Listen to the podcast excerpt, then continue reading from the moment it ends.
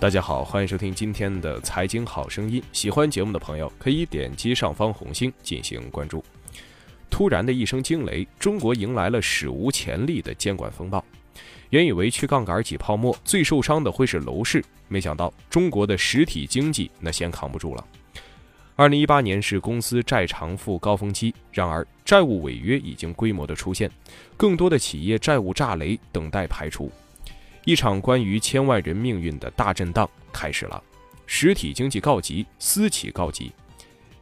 今天的第一章不是破产就是自杀，几个血淋淋的例子说明了违约潮已经悄然的形成。一月二十五号，中国传统的春节前夕，三十五岁的毛侃侃在北京的家里开煤气自杀了。这位八零后的创业明星，由于所领导的万家电竞常年亏损，一直拿不到融资，经营困顿。工资发不出，电费付不起，房租交不了，最后物业还对办公场所进行了断电。迫于压力，身背两千万的债务，他选择了走上绝路。一月三十号，五十五岁的上虞人周建灿爬上了当地一家五星级大酒店的楼顶，纵身一跃，留下了一家濒临破产的上市公司以及高达了九十八点九九亿元的债务。大家都说他是被高利贷逼死的。三个月后。同为浙江系的上市公司顿安集团被爆出四百五十亿的债务危机。媒体报道称，因为一支融资规模只有十二亿元的债券发行失败，这根稻草压垮了这家中国五百强的企业的资金链。在这个春夏之际，不管你是服务于轻资产行业还是重资产行业，是文化类企业还是制造业企业，凡是在实体经济的红海里厮杀的，都可能一夜醒来，老板不见了。刚刚过去的四个月，全国有十六只债券爆出违约，涉及公司包括四川煤炭、大连机床、丹东港、益阳集团、中城建、神物环保、富贵鸟、春和集团、中安消等九家公司，涉及金额高于了一百三十亿元。比起往年，速度密集到令人可怕，就连以往的银行宠儿国企都未能幸免。与此同时，就连 A 股也被搅得满目疮痍。有财经专栏作家做过统计，近期因各种不同名目发生逾期的有 ST 华泽、华信国际等等，涉及到股东股份被冻结的有荣华实业、弘阳能源、大连控股、天业股份、恒康医疗、顺威股份、天泽信息等等。涉及股东持有的上市股份已经或正在被司法拍卖的有华东数控、全新好、凯瑞德、珠海中富、盈方威、中科云网等等。其实这些只是冰山一角，还有更多的炸雷企业，因为没有上市或者是名气小而不被外界所知。今天的第二章，输液管都被拔掉了。那么，为什么会在短短的几个月内就出现了如此密集的违约潮呢？我们来看一组数据，可能您就知道了。二零一八年的第一季度，实体经济从金融体系获得的资金额为五万五千七百六十五亿元人民币。由于这个数据包含了境内非金融企业住户的融资总和，所以我们再减去住户的贷款，可以大致得到企业的融资数据。二零一八年的第一季度，这个数字为三点八万亿元，比起二零一七年、二零一六年同期，直接锐减了零点九六万亿，一点六三万亿。一点六三万亿是一个什么样的概念呢？它相当于广州、深圳、武汉、成都、南京等十五座副省级城市去年的公共预算收入一分钱不花，全部拿出来给企业融资，才能使今年第一季度的融资规模维持在前两年的水平。在上一轮货币大放水的经济周期里，钱实在是太便宜了。不管是海航、万达、复兴这些史前巨兽，还是稍微有点鸿鹄之志的企业，都纷纷出动，通过层层的杠杆，一块钱的资金能拿下一百块的资产，就算回报率跟不上也没关系，反正还有飞镖和通道嘛。大家借新换旧，一切看上去都非常的美。在这场游戏之中，上市公司是尤为的卖力，出于赚快钱的心态或者增厚利润表的目的，相当一部分上市公司热衷于高杠杆并购。讲述一个个堪比乐视生态化反的美妙故事，一步步的做大市值，最终套现割韭菜。只不过呀，平地一声惊雷，史无前例的监管风暴袭来，防控金融风险成了国家任务中的重中之重。随着资管新规的逐步推进，表外移表内，分业监管变成了混业监管，整个市场加速出清。中国的金融乱象是整肃了，信贷泡沫也刺穿了，但是很多企业身上的输液管也被拔掉了。债市，大量的债券发行失败，且融资成本在不断的提高。截止五月八号，今年取消推迟发行的各类债券累计已经达到了三百零四只，包括了公司债、企业债、中标短融、超短融等各个类型，涉及金额多达了一千八百三十九亿元。受到股市 IPO 门槛提高，一过会就会被避的越来越多。根据央行的数据，二零一八年的第一季度，企业境内股票融资为一千二百八十三亿元。比起二零一七年的两千五百九十六亿元，直接拦腰砍去了一半，只相当于二零一六年的百分之四十五。定增的条件也越来越高。东方财富 Trust 的数据显示，截止五月九号，年内定增预案的融资规模上限合计为一千二百九十一点八六亿元，较二零一七年同期缩水了五百三十二亿元，较二零一六年同期缩水了两千四百四十三亿元。今天的第三章，违约潮真的要来了吗？在去杠杆泡沫中，大家的目光都紧盯在楼市，没想到房产业底子厚，妙招也多。家里无粮，心里慌，那没关系啊，手下员工全部取消所有的休假，把命拿出来冲刺业绩。吃相虽然是难看了点儿，但资金可以加速回笼。房住不炒的紧箍咒戴在头上，没关系啊。各地市长发动了史无前例的抢人大战，变相放松限购，托底楼市。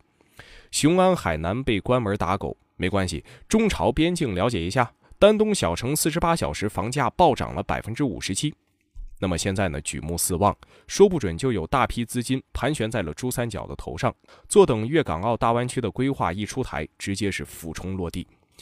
不管外界如何风云飘摇，中国的楼市就跟小强一样命硬，随便你降什么五指山，终有一天是要翻身做主人的。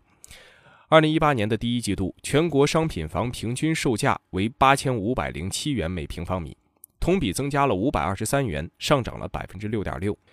一线楼市保持坚挺，三四线城市的房价还在惯性上涨，似乎唯有实体经济在去杠杆的过程中最受伤。